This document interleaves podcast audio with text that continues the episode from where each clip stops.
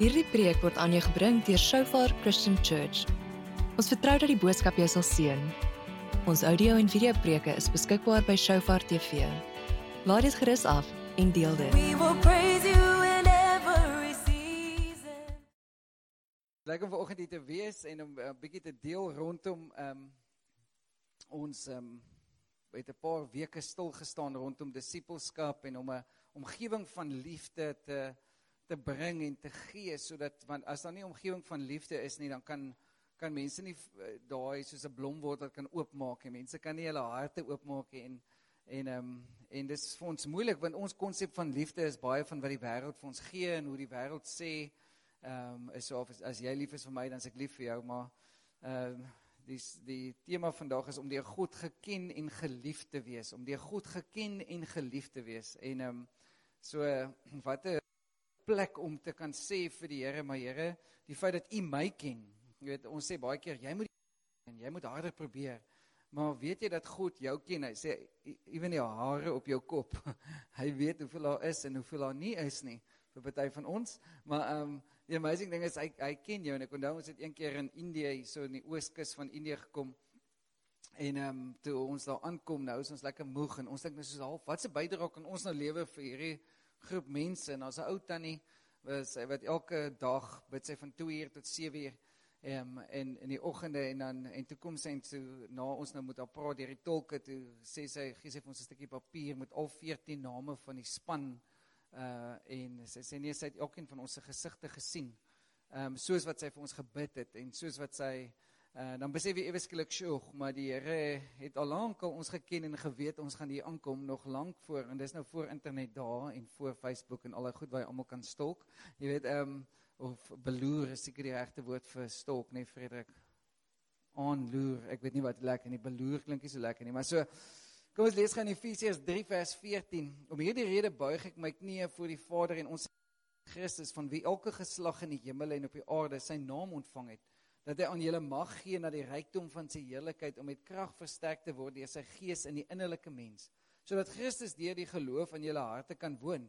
Julle wat in die liefde gewortel en gegrond is. Nou julle kan dit nie eens sê soos ek sê nie behalwe as jy van Mamasbury afkom of Caledon gewortel en gegrond is en jy in staat kan wees om saam met al die heiliges ten volle te begryp wat die breedte en lengte en diepte en hoogte is en die liefde van Christus te ken wat die kennis oortref sodat jy vervul kan word tot al die volheid van God en aan hom wat mag het om die, te doen verbo alles wat ons bid of dink volgens die krag wat in ons werk aan hom die heerlikheid in die gemeente in Christus Jesus deur alle geslagte tot in ewigheid hy sê God het vir elkeen 'n naam gegee en God het het jou nog voor hy het jou uitgeroep nog lank voor jy nog e gedink het. hy het nog ehm um, ek weet nie op wat se ouderdom begin dink 'n mens nie, Robert. 7, 8, 15 vir party 40. Maar in elk geval so, jy weet ehm um, wanneer hy hy sê ek het ek het gedink ek het jou uitgeroep en en hy sê maar daar's 'n geloof in ons harte en gewortel in sy liefde. En wanneer ons so deur die lewe gaan en wanneer ons sien hoe die wêreld mal raak met al hierdie virusse en al die goed is dan besef jy ja, as Christene ons moet prakties wees, ons moet verantwoordelikheid doen, ons moet verantwoordbaar wees. Ehm um, maar ons moet geestelik wees. Ons moet besef ons kan nie vrees toelaat om ons lewens te heers nie. En natuurlik ons as kerk praat oor wat gaan gebeur as ons as hulle Woensdag afkondig. Ons kan nie meer saamkom op 'n Sondag nie.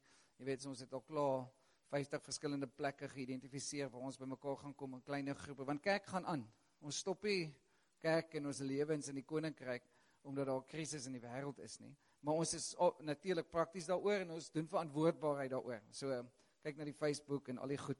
Um, dan sal julle hoor wat aangaan en waar ons gaan ontmoet want hulle sal heel moontlik sê jy kan nie meer as 100 mense in 'n in 'n groep bymekaar kom nie. Maar daar's baie praktiese plek en daar's baie spasie hier by Paul Rose ook. Halleluja. So hoe dit begin is is Psalm in die Psalm sê dit dat God ons gemaak het. En ek gaan baie skrifte vir julle gee Ons gaan nie naaste by uitkom by alles wat ek graag wy wil uitkom vandag nie, want 12 uur gaan die krag ook af. So ek het al 5 keer 5 mense het vir my gesê, maak klaar, moenie langdradig wees nie. Psalm 139, want U het my niere gevorm en my moeder se skoot gewewe. Ek ek so vreeslik wonderbaar is. Wonderbaar is U werke. Ek en my siel weet dit al te goed. Jy weet ek het groot geword met ehm um, hierdie konsep en hierdie idee God is hierdie ou man met die stokkabo wat sonde bewus en So hy hy hy het net so 'n swart bordjie wat afteken is ek goed of is ek sleg.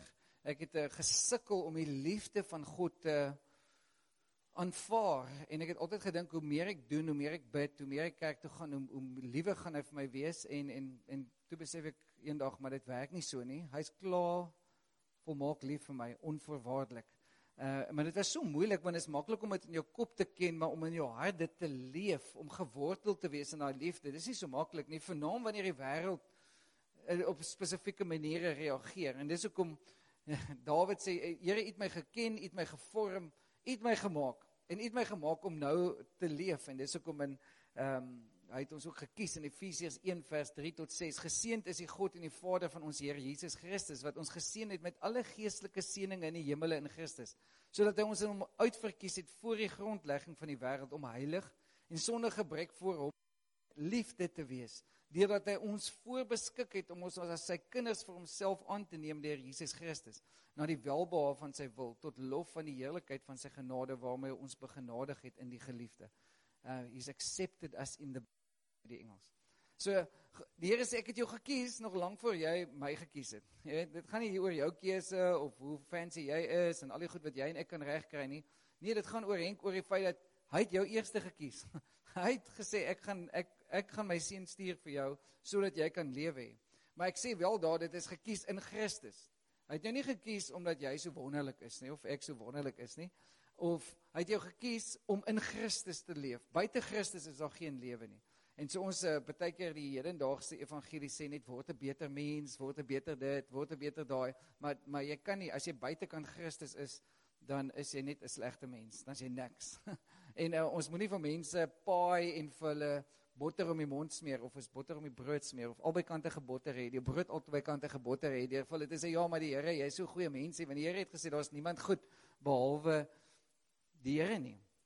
Ons is nie goed nie, maar in Christus het hy jou gekies om om iets te wees en iemand te wees. En daarom is dit nie wat jy doen nie maar wat die keuse wat God gemaak het en daai lewe waarin jy en ek kan leef is in Christus. En Efesiërs is 'n so wonderlike boek wat die eerste 3 hoofstukke praat net van hierdie konsep van om in Christus te wees om saam met Christus te sit in die hemele plekke. En dan en op die einde van die boek in Efesiërs hoofstuk 6 praat hy van okay nou moet jy jou wapenrusting aan sit. Wanneer jy in Christus geplaas is dan begin leef jy in hierdie wêreld deur 'n oorlog wat daar is, deur lewe te hê, dan stap jy in Christus en jy gaan wys vir ander mense wat dit beteken om in Christus te leef. So ons is ons het God het ons gemaak, God het ons gekies en God het 'n plan vir ons lewe. En uh, dit het ons gelees in Jeremia 31 en Jeremia 29. Ek is altyd baie versigtig om hierdie skrif vir enige iemand te gee, want die konteks van die skrif is net voordat Israel vir 70 jaar lank in ballingskap ingaan in slawerny. So as as jy nou vir iemand gaan sê, "Joe, want ek weet watter gedagtes ek aangaande die Here jou koester het, hy het jou lief en hy het 'n plan met jou lewe, jy weet en hy wil vir jou hoopvolle toekoms gee en hy wil jou aanroep, jy weet en eh, dan dan moet jy besef jy het sopas vir hom gesê dis wonderlik, jy gaan in slawerny vir 'n paar dekades gaan." sê dit vir hierdie volk wanneer hulle in slawerny ingaan. Nie aan die einde nie, nie in die middel nie, Hulle gaan nou vir 70 jaar of 80 jaar in slawerny en dan sê maar ek weet die gedagtes wat ek het. Omdat jou hart verhard het, gaan jy nou in slawerny in, maar my planne het nog nooit vir jou verander nie. So, dit gaan nie oor 'n goeie weer evangelie dit gaan oor in die middel van alles wat jy deurgaan, gaan ek met jou wees. Het ek planne vir jou en wanneer jy jou hart na my toe bring vers 13 en jy sal my soek en vind vra met jou hele hart wanneer jy jou hele hart na hom toe bring En so die die ehm um, partykeer 'n bietjie ons spreek dit verkeerd om te sê ja, die Here het 'n plan met jou lewe en die Here wil net vir jou laat gemaklik wees, maar die Here as ons kyk in uh, John Piper het dit die ander dag gesê toe sê hy maar as jy uh die welstand en die oorvloed in die fisiese as jy vir Paulus se lewe daaraan moet meet of God vir Paulus liefgehad het of nie dan het God eintlik vir Paulus gehaat. Hm?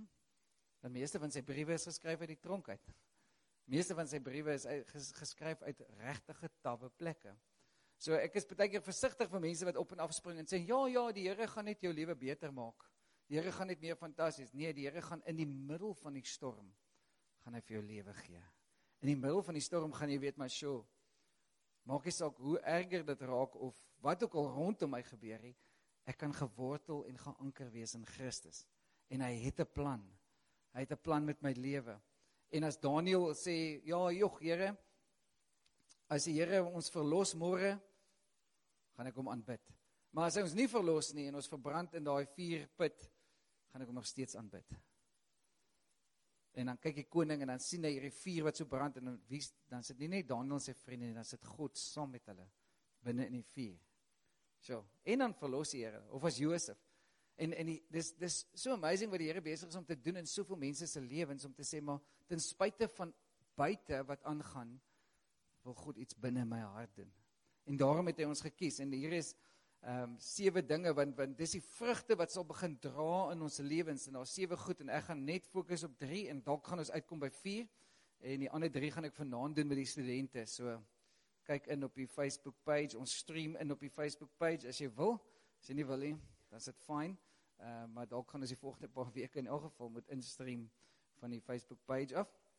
So daar's sewe goeters en ek gaan net op 3 van hulle fokus. As jy 'n foto wil neem en daai skrifte gaan gaan bietjie bestudeer by die huis, as jy welkom. So los dit so bietjie aan. Ek gaan selfs oor die oor die eerste eerste en die tweede ene en dan miskien die derde en die vierde en die vyfde en die sesde en die sewende. Ons kyk maar hoe ver ons gaan, maar die ander drie gaan ek vanaand doen want daar's nie 'n manier maar ek gooi dit maar net daarop as vir die wat die skrifte wil gaan, maar as God ons so liefhet dan dan begin ek nie my meet aan wat rondom my gebeur nie. Ek onthou toe ons in Iran was en ek dink dit was 2005 en ons was so vasgevang in 'n huis ondergronds. Was daar 'n vrou wat gekom het en ons was vir 10 dae daar. Ons het nooit die sonlig gesien nie. Ons het so bietjie die sonlig gesien, maar ehm um, en hierdie vrou kon nie 'n woord Engels verstaan nie. Maar elke keer as ons saam aanbid het, dan het sy gehuil en geween net van die vryheid om saam met ander Christene te kan aanbid. Die grootste sonde in die kerk in die weste is die sonde van ongeloof en familiariteit met God. Die sonde van ongeloof en familiariteit met God. Want wanneer ek familier is met iemand, dan probeer ek iemand beheer of manipuleer om iemand te wees wie hulle nie is nie, maar sodat ek gemaklik kan wees. Baie mense probeer die Here manipuleer. En dis hoekom die eerste ding wat ek daar gesê het is 'n diep honger om vir God te ken. Jou groei in die Here gaan gekenmerk word deur 'n honger. Ek is nou hongerder as wat ek 5 jaar terug was. Ek is nou hongerder vir die Here as wat ek 10 jaar terug was. Want as jou honger nie groei nie, as jou nederigheid, die Engels het so mooi woord teachability, leerbaarheid, leersaamheid, is om te sê wow, is om is om te groei in die Here en dis hoekom Filippense hoofstuk 3, ek wil hê ons moet dit lees. Dis Paulus hy sê vir maar wat vir my wins was dit Jesus wil skade geag. Ja waarlik ek ag ook alles skade om die uitnemendheid van die kennis van Christus Jesus my Here ter wille van wie ek alles prys gegee het en as de, as drek beskou om Christus as wins te verkry en in hom gevind te word. Nie met my geregtigheid nie, nie met my werke nie, nie met hoeveel keer ek kerk toe gaan of waar ek bid nie, maar wat uit die wet uit is nie, maar maar maar my die wat deur die geloof in Christus is, die geregtigheid wat uit God is deur die geloof sodat ek hom kan ken en die krag van sy opstanding en die gemeenskap aan sy lyde terwyl ek aan sy dood gelykvormig word that I might know him and the his resurrection and the fellowship of his sufferings being conformed to the image of his death so so Paulus sê ek het, ek ek het vergeet van alles Alles, dit is eintlik 'n gemors vir my al hierdie goeders, al die prestasies, al die great stuff, al die goeie byt is niks. Maar ek het een ding, is ek wil vir God ken. En daai woord ken is die woord yada met 'n lang y. Selfde woord wat in die Genesis in die Ou Testament gebruik is vir wanneer 'n man en 'n vrou seksueel sal saamkom in getroud wees. 'n Diep intimiteit uit verhouding uit, nie 'n kopkennis nie. En dis hoekom hy sê dat ek God kan ken, dat ek kan in wese na hom toe kan uitroep, dat ek honger het vir die Here.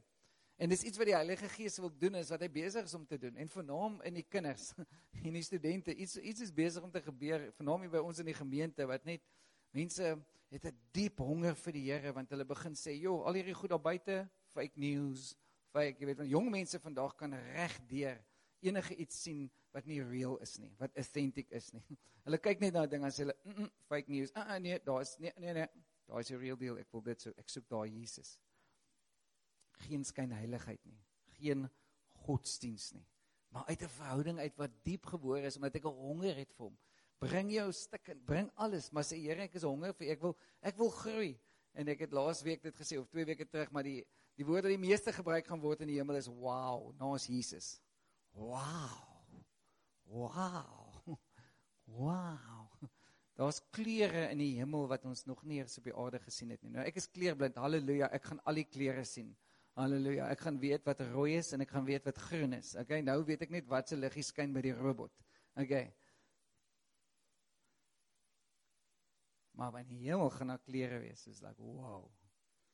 En sien wanneer ek daai honger het na God, maar wat gebeur is ons raak familier want hey, ons gaan nou maar net kerk toe want dit moet goeie mense wees, jy weet. En ek het niks anders Sondagoggend om te doen nie en al die sport is in elk geval nog gekanselleer. So kom ek gaan nou maar net, jy weet, want jy weet dan gaan die Here aftik dat ek eintlik daar was.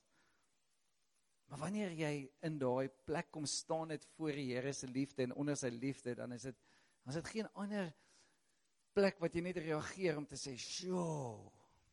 Sjoe. Ek nou die eerste keer toe ek ehm um, vir Louise blomme gevat het en nou vir haar gesê, "Maar luister, ek ek hou van jou. Jy weet, nou drink ons tee die aand, maar ons het heeltemal vergeet om die water te kook."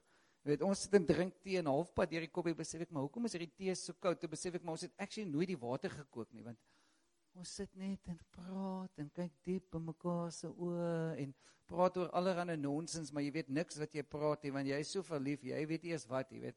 Ek het vir haar koek gebak en halfpad toe maak ek die oond oop, toe val die helfte van die koek plat.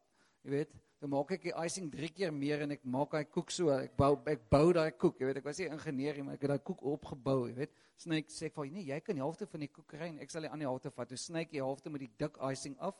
Daai is die helfte wat ek huis toe vat en die ander helfte gee ek vir. Maar mense doen mal goed as jy verlief is, hè? Maar ons verloor daai want ons raak familier met mekaar. En dan probeer ons mekaar manipuleer en ons probeer mekaar beheer want ons verloor daai passie in ons harte. En dis wat die Here wil kom wakker maak in ons harte, 'n honger vir hom want dis nie omdat ek iets probeer myself opsaai en ek probeer nou 'n beter Christen wees môre nie want sy liefde is klaar onvoorwaardelik en daar's geen beperkings op sy liefde nie. Maar as ek hier staan en dit reën, dan reën dit, maar ek kan nie die reën ervaar nie. Hoekom? Want ek staan onder 'n dak. Maar as dit reën en ek hardloop buitentoe, dan kan ek die reën daar ervaar. Want ek staan in die reën. So jou posisie ten opsigte van God se liefde en jou persepsie van wat hy dink en die feit dat hy jou ken, gaan bepaal hoe jy reageer. Is dit nie so nie? Net soos jy net soos met die storie met die talente, die een ou het gekom en gesê, "O, gon, ek kry net een talent." Ehm um, en hierdie baas van my is 'n geweldige stawwe baas. Hy vra goed wat net onmoontlik is. So wat ek gaan doen is omdat ek 'n persepsie het dat hy iemand is wat saai waar hy nie gemaai het nie of maai waar hy nie gesaai het nie. Hy's 'n kwaai ou en omdat my persepsie van hom is dat hy 'n kwaai ou is, gaan ek die talent vat en gaan ek dit in die grond wegsteek en net sy eie talent vir hom teruggee. Gaan geen risiko neem nie. En gaan geen geloof neem. Want ek ken nie die eintlik die ou nie, maar Dis goed om hom net op 'n afstand te hou. So die storie van die talente in die Bybel gaan niks oor talente nie, dit gaan alles oor persepsie. Gaan alles oor hoe sien ek die ou wat terugkom? Is ek net vreesagtig en bang en of is hy my pa? Is hy die my beste vriend? Dit bring my by die tweede punt. Wat eintlik so amazing is, Jesus sê dit, hy sê wanneer in Johannes 15 ons het dit gelees almal, ek gaan weer net inzoom daarop. Groter liefde het nie dat iemand sy lewe vir sy vriende gee. Julle is my vriende as julle alles doen wat ek julle beveel. Ek noem julle nie meer diensknegte nie omdat die diensknegt nie weet wat sy heer doen nie. Maar ek het julle vriende genoem omdat ek alles wat ek van my Vader gehoor het aan julle bekend gemaak het. Julle het my nie uitverkies nie, maar ek het julle uitverkies en julle aangestel om vrug te gaan dra en dat julle vrug kan bly vrug kan bly sodat wat julle die Vader ook al my naam vra, hy julle dit kan gee. Die gebied ek dit gebied ek julle dat julle mekaar moet lief hê. So. As jy begin aanbid en jy begin iemand dien, maar jy dien net omdat jy geld daarvoor kry, dan gaan jy net die goed doen wat jy moet reg doen. So as jy in die restaurant werk en jy we- werk vir 'n salaris, dan werk jy deur die reëls want ek dien iemand en ek dien mense en miskien gaan hulle vir my beter tip gee, maar ek wil ook nie gefire word deur my baas nie. So ek werk net omdat ek werk en wanneer ek my werk klaar is, is my werk klaar. Maar wanneer ek in my vrou se restaurant werk en ek dien, dan is dit heeltemal iets anders want nou wil ek hê sy moet, my vrou het nie 'n restaurant nie, maar die of my beste vriend is ek wil ek wil eintlik hê hy moet by 'n plek uitkom waar hy kan lewe vir wie hy is. En nou ewe skielik is my my verhouding met God en met Jesus is heeltemal anders want ek dien nie net omdat dit 'n ritueel is of omdat ek wil hemel toe gaan nie ek dien hom want hy's my beste vriend hy's hy's die een wat ek alles mee kan deel jy weet as ek na Jeugens toe kom en ek sê vir Jeugens jy is Jeugens weet jy wat jy lyk eintlik baie nicer sonder 'n baard dit is eintlik amazing weg So, jy lyk skoon, jy lyk jonger, so met 3 jaar jonger. Dis eintlik amazing. Jy weet, hier's 'n patch wat jy bietjie gemis het. Oh, so ek moet vir jou skeermes lemmetjies koop want so, jy weet, is dit ou skeermes lemmetjies? Of was dit net omdat die dik baard, jy weet, dik baard. Okay. So het jy gel in jou hare gesmeer? Ek het definitief van jou gel nodig want ek het myself in die spieël gekyk, dis net hier's sulke wobbles in my hare. Maar hoeveel gel gebruik jy? Net so 'n halwe halwe bottel, jy weet. Maar so, Maar so so hy lyk nogal netjies en hy lyk nogal na 'n oulike ou, jy weet, maar maar hy lyk definitief beter sonder die baard, okay? Wie gaan wie gaan stem dalk nie nee, moenie stem daarvoor nie, okay? Maar Jeugens gaan nie offended wees met my of aanstoot neem nie, want ek ken al vir Jeugens 7 jaar van dat hy 'n laaitjie was in skool. En ons het eintlik 'n vriendskapsverhouding. Ek is nie net sy pastoor wat soen my ring en jy weet, repent heeldag nie. Maar as 'n verhouding is, dan gaan jy partykeer 'n freedom hê om jou hart te deel of om goed te sê in 'n vriendskapsverhouding sonder om familier te wees, want as ek familier raak, dan gaan ek hom probeer beheer, want ek wil iets daaruit kry. Maar as ek hom wil dien, dan gee ek vir hom die beste en ek gaan vir hom sê want ek wil partykeer net rondloop hierso met party van die studente of die mense hier op jy weet op die dorp vanaand die studente en sê net luister, jy geen vriende wat net vir jou kan sê daai haarstyl lyk eintlik nie baie goed nie. Verstaan jy? Of was net jou hare asseblief, jy weet, jy weet. Maar jy weet, so jy by tweede jaar aan hak al die studente se kop uit, almal moet lang hare hê. En vir party mense lyk dit net nie goed nie. Jy weet, nou dink ek is ek gaan nou nie oploop na daai ou toe en sê jy lyk sleg nie, maar ek dink net soos al jy nie vriende nie, jy weet. Wat net vir jou kan bietjie sê hierdie lyk nie eintlik goed nie, weet. Want as ons 'n vriendskap het, dan dan is daar rouheid en 'n eerlikheid. En dis hoekom Jesus sê, maar luister, ek wil nie net hê jy moet vir my goed doen nie.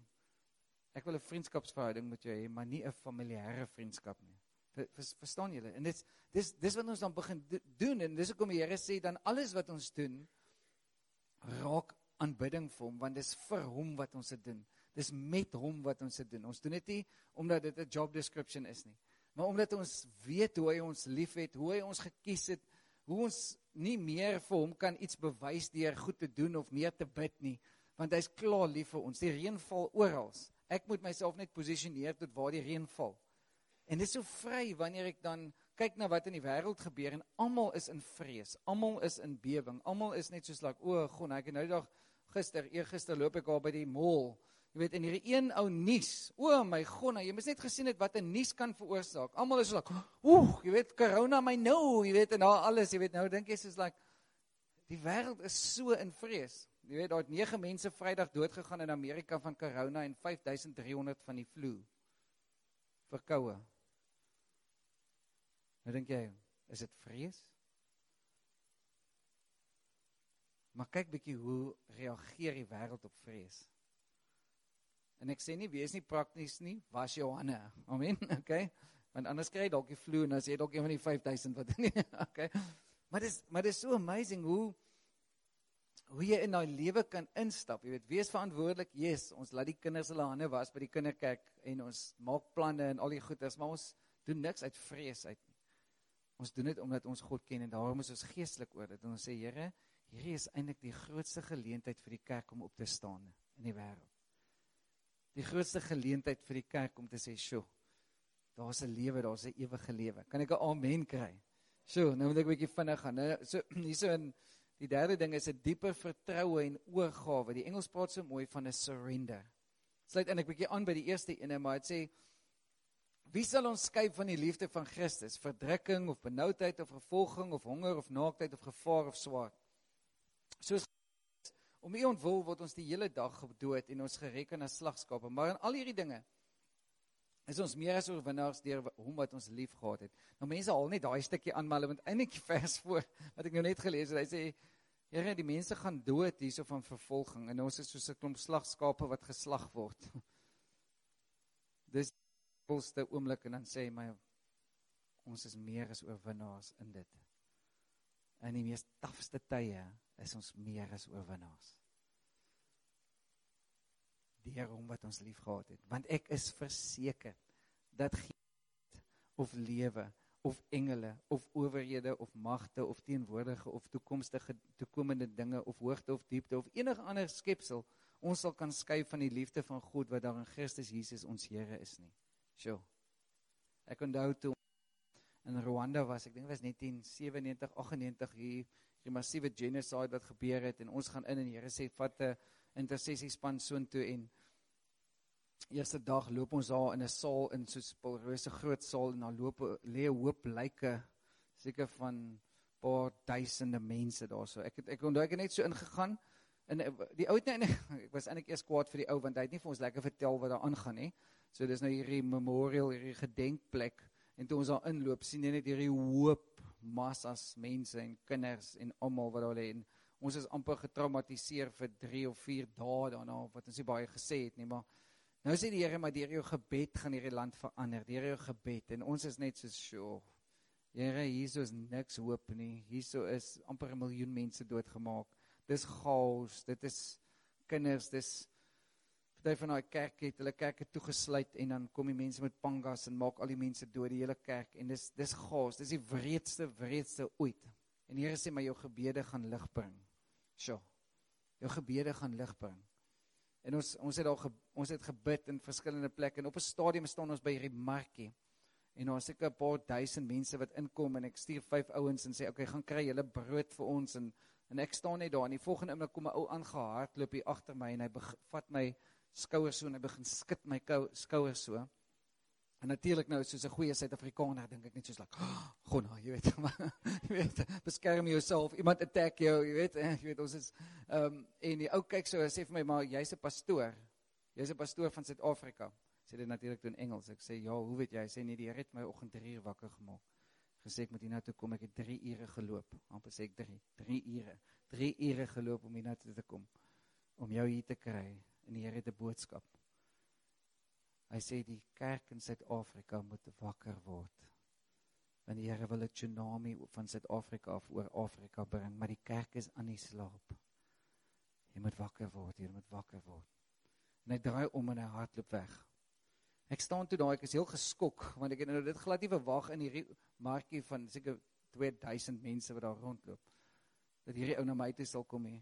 En ek dink so Dit moet seker maar 'n engel wees, maar toe kom ek agter die ou het gesweet en ek dink nie engel engele sweet nie. So dit moet definitief 'n natuurlike persoon wees, weet. Maar so ek dink toe in hierdie in hierdie diepste duisternis kom God se woord.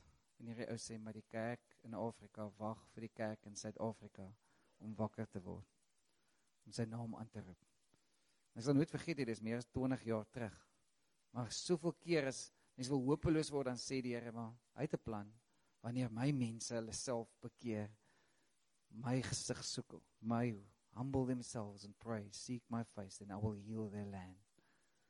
Maar dit beteken ons kan nie vir die Here probeer manipuleer deur kort gebede nie want jou honger en jou oorgawe jou word gemeet direk aan jou gebedslewe. Want dis eintlik waar jy die Here dien Want anders dien ons net sodat mense ons kan sien en dis dis amazing hier by kerk. Ons het meer as 200 mense wat dien. Dis in die Engelse diens en hierdie diens is al hoeveel mense in die kinderkerk? Ons 80 mense wat set-up doen op 'n Sondagoggend. Daar's mense wat dien om te gee. Jy weet, kos 50000 rand om hier te wees elke maand. Maar dis mense wat gee, dis mense wat dien, wat lewe gee. En is committed tot daai lewe. Maar as ek dien omdat dit dit die einde is en ek dien nie omdat dit 'n vriend is omdat deel is van my oorgawe. Here, ek wil ek wil u teenwoordigheid sien manifesteer in my dorp nie. Ek wil ek wil sien hoe lewens verander. En soos daai vrou daar in Iran wat daar gesit het en haar huil, sy sê huil, sy kan nie 'n woord Engels verstaan nie, maar sy het 21 dae lank gevas om gedoop te word. En dan sê ons vir mense, nee nee, doop jouself maar net man. Ag man, moenie eintlik worry nie. Want sy weet die oomblik as hy gedoop word in Iran, dan sit soos 'n doodsertifikaat. Sy sal fisies doodgemaak word as enigiemand uitvind sy het haarself laat doop. Ons het haar Koos, jy was saam daar, was jy nie? Ja, Koos was saam. As hè, in die bad. Ons het haar in die bad gedoop. Was die mees amazingste doop nog ooit. Ek het gerepent van al my sondes voor die tyd. Nie sit hierdie vrou elke keer as ons aanbid, net die feit dat die Here se teenwoordigheid daar is om saam met ander Christene saam te kan kom. Dan heil sy, heil sy. Heil sy. Sy sê die krag net om die Here se teenwoordigheid in jou lewe te hê. sien want dan raak die goed wat waardevol is, is waardevol. As jy ons kom. Ag, jy weet. Wat se skrifgie sal ek nou vandag lees? Ehm um,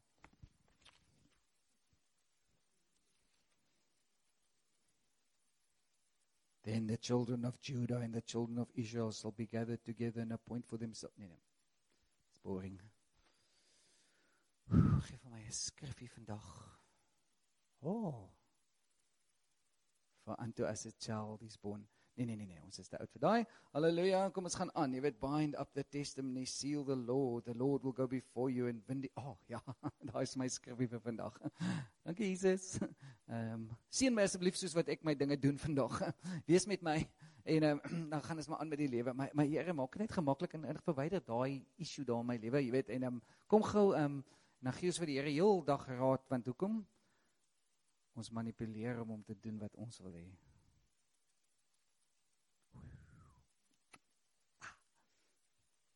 Maar wanneer ek meer as 'n oorwinnaar is deur die tye wat dit swaar gaan, deur die tye wat ek nie verstaan nie. So ek, ek gaan gou daar na die eerste skrif toe daar asseblief David nog vorentoe, nog vorentoe. So ek gaan nou nie na almal van hulle kyk nie, maar dit dit bring 'n honger na God, vriendskap om God te dien, 'n diepe vertroue, oorgawe, 'n berouvolle hart, 'n repentant God. Dit bring 'n ware identiteit in ons Vader se huis om seuns en dogters van die Here te wees. Dit bring 'n begeerte om vir die wêreld van daai liefde te gaan vertel, maar ek gaan afsluit met 'n vryheid van vrees, want dis seker wat ons sien in die wêreld om ons en luister wat die skrywer hier so skryf vir in 1 Johannes 4 vers 7. Dan gaan hy aan en ek gaan so 'n paar verse net oorspring. Hieraan weet ons dat ons in hom bly en hy in ons dat ons dat hy ons van sy gees gegee het en ons het aanskou en ons getuig dat die Vader die Seun as verlosser van die wêreld gestuur het. Elkeen te asemhaal. Iemand het nou dag vir my gesê in die Afrikaanse diens lees ek die skrifte vinnig. Ek hol nie asem nie. Elkeen wat bely dat Jesus die seun van God is, God bly in hom en hy in God en ons het die liefde wat God tot ons het leer ken en geglo. God is liefde en hy wat in die liefde bly, bly in God en God in hom. Hierin het die liefde by ons volmaak geword dat ons vrymoedigheid kan hê in die oordeelsdag, want soos hy is, is ons ook in hierdie wêreld. Daar's geen vrees in die liefde nie, maar die volmaakte liefde dryf die vrees buite, want die vrees sluit straf in. En hy wat vrees, het nie volmaak geword in die liefde nie. So. Die teenoorgestelde vrees is nie geloof nie, dis ware liefde. Want as ek God se ware liefde ken, dan besef ek wat se identiteit ek het, ek besef wie ek is. Ek besef dat niks aan die buitekant kan verander van wat hy my geroep het en wie hy is en die feit dat hy my gekies het nie. So dan kan dit bitter sleg gaan of bitter goed, maar daai bepaal glad nie van sy liefde nie. En ek gaan dit weer sê John Piper het dit gesê, hy sê as jy God uh, of as jy Paulus se lewe moet meet aan die deurbraak in sy lewe, dan het God eintlik vir Paulus gehaat. Want hy was meestal van die tyd in die tronk. Maar hy het nooit sy vrede verloor nie. Hy het nooit daai lewe in oorvloed nie. En, en God wil ons as 'n gemeenskap van gelowiges oprig om vry te wees van vrees, van vrees, maar vernaam die vrees van die dood. Dood, waar is jou angel? Vir die wêreld het die dood 'n angel. Vir die wêreld beteken dit die einde, vir die Christen beteken dit die begin. En dis dis daar wanneer ons in daai lewe kan loop, wanneer die Here ons wil vrymaak en en sê maar sjo, moenie meer vir my probeer doen nie. Wees my kind. Leef in daai spasie, leef in daai vrede, leef in daai vreugde, leef in daai plek waar ek waar ek vir jou maak nie saak wat rondom jou gebeur nie. Ek is God, ek is Immanuel met jou. En dan ewe skielik alles wat kosbaar raak is God se teenwoordigheid. Die die dinge wat wat die wêreld nie kan meet nie, die dinge wat daar buite is want ons of of die karre pap wil hê of die kar nie pap wil hê, dit dit maak nie saak nie. Dit gaan nie my vrede steel nie. Dit gaan nie my lewe steel nie, want hy, daar gebeur slegte dinge met goeie mense. En daar gebeur slegte goed met Christene en partykeer raak mense siek. Gaan ons op die Here vertrou altyd. Gaan ek eers na die Here toe altyd. Ek hardloop eers na die dokter, toe ek hardloop eers na die Here toe. Want hy is dokter Jesus. Amen. Hy is die een wat genees, hy is die een wat vrymaak, maar soveel mense is so gebonde en eintlik maar slawe. En ek hou wat oom Reinhard Bonke sê, hy sê ek het nie kom prenk die Jesus het nie kom prentjies in jou tronksel kom hang nie. Hy kom decorate nie jou tronk, tronksel nie. Hy hy hy kom sterf sodat ons uit daai tronkselle kan uitleef. En nou maak dit nie saak wat in jou verlede gebeur nie, maak nie saak wat aangaan nie. Die Here kan jou vrymaak. Ek is besig om met 'n ouetjie te ek en ek het hom gevra of ek kan, maar wat wat se pa selfmoord gepleeg het laas jaar. En die bindinge en die vrese en die goed wat dit op sy lewe bring, jy dis net dis onverstaanbaar. Ons verstaan nie want ons is nie deur so iets nie. Miskien is jy. Maar om te sien hoe Jesus hom vrymaak, hoe hy vertrou, hoe hy kan sê, "Sjoe, maar God het my werklik lief." Is net amazing. Maar moenie daai deur toemaak vir Jesus nie. Moenie Jesus daar bo sit en hom daar hou nie. Want dan verloor ek en jy. Ons verloor uit op op wat hy het. Ons verloor uit op daai liefde en daai vrede want ons bly gebonde tot ons omstandighede. Gaan jy hemel toe? Ja. Maar Jesus het gekom sodat ons nou kan vry wees. En daai vryheid het niks met jou fisiese omstandighede uit te waai.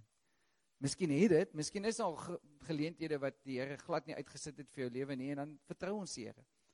Maar dis 'n vryheid wat eers hier begin in jou hart. Dis hoekom hy vir hierdie Israeliese volk sê, luister, al gaan jy in ballingskap, al gaan jy in 70 jaar, ek het nog my gedagtes het nog glad nie verander nie. My lewe teenoor jou het nog glad nie verander nie. Kan ek 'n amen kry? Dankie vir julle opgewondenheid vanoggend. En dan die laaste ding is sy begeerte om sy liefde te deel. Om uit te gaan en vir die wêreld te wys, "Sjoe, maar ons het 'n vrede wat alle verstand te bowe gaan." Ons het 'n liefde wat anders is. Ons het die maniere hoe ons by mekaar uitkom, die maniere hoe ons mekaar liefhet, die mekaar dien is soveel anders as die wêreld en ons ons moet baie keer van ons kultuur goed agterlos en sê, "Sjoe, maar Here, gee vir my die vermoë te wees. Gee vir my die vermoë om 70 maal 7 keer te vergewe, want ek kan nie." En dis hoekom daai Engels praat so mooi van 'n 'n vulnerability, 'n 'n weerbaarheid.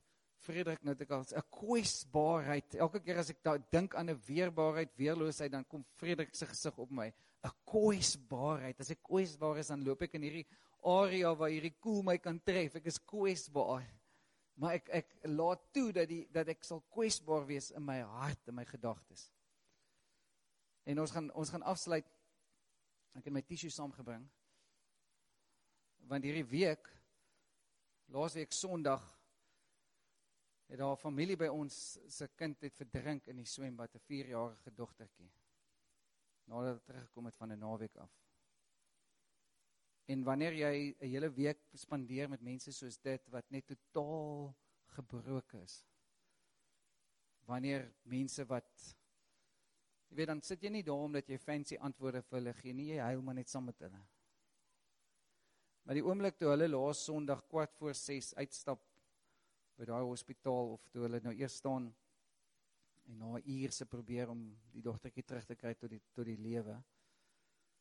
En die dokter kom en stap in en sê luister, sy het dit nie gemaak nie, sy's sy's dood. Sien dis dan wanneer jy lewe het of jy nie lewe het nie. En toe Dirk en Lida afgaan op hulle knieë en sê Here ons verstaan nie. Maar ons gaan U worship. En daar in die teatersaal staan hulle op hulle knieë en hulle begin die Here te worship. How great thou art. How great thou art Jesus. We don't understand but we will worship you. Here ons is stikkend. Ons weet nie wat die antwoord hier is nie. In hierdie hele week soos wat ons net saam tyd spandeer het, dis trauma en alles en hulle kry berading en al daai goed, maar elke keer ons gaan nou eers die Here worship. Dankie Here vir 'n geleentheid om hierdie kind terug te gee aan U. Dankie dat Michelle by u is. 4 jaar oud. Pragtigste klein dogtertjie. Het altyd so geel rok aangehad. Maar hy mag nooit aan haar wange gevat het nie. So lekker opgeblaaste wange. Sy sê moenie bang wees nie. Jesus is met my. Moenie bang wees nie. Jesus is met my. Jy sien dan ewe skielik begin daar soveel goed in jou lewe manifesteer. Is dit die teenwoordigheid van God? Waarin waar is jy geanker? Natuurlik is daar baie mense wat wil raad gee en wil alles, maar dan sien jy hoe die kerk en hoe die mense in hulle selgroep en mense om hulle inspann en alles rondom hulle begin doen en vir hulle lief is en net daar is. Baie mense sit net in hulle kom sit net in hulle tuin en bid net vir hulle vir ure lank praat nie 'n woord nie. Besef jy sjo kerk is gesond. Mense is waarlik lief. Baie mense het van hulle werk afgevat om by hom te gaan help en sy werk oor te vat vir die week besef jy sjo daar is 'n kerk wat gesond is en wat lief is en daar is mense wat omgee maar sien As ons nie in daai spasie begin beweeg met mekaar nie, dan wat as die krisis in jou lewe gebeur? Ek, ek sê nou nie dit gaan fout gaan nie, maar watse verhoudings is ons in? Dan is maklik om verhouding met God en met mekaar op 'n afstand te hou. Dan is die gemaklikste. Dit is maklik om kerk kerk te speel. Maar hierdie week het ek weer gesien die kerk is gesond. Want ons mense wat omgee en wat die liefde van God het. Hulle verstaan nie. Helfte verstaan nie. En daar's nog 'n lang paar maande wat voor lê. As jy dit wanneer wanneer Christus in die middelpunt is. So wil jy staan saam.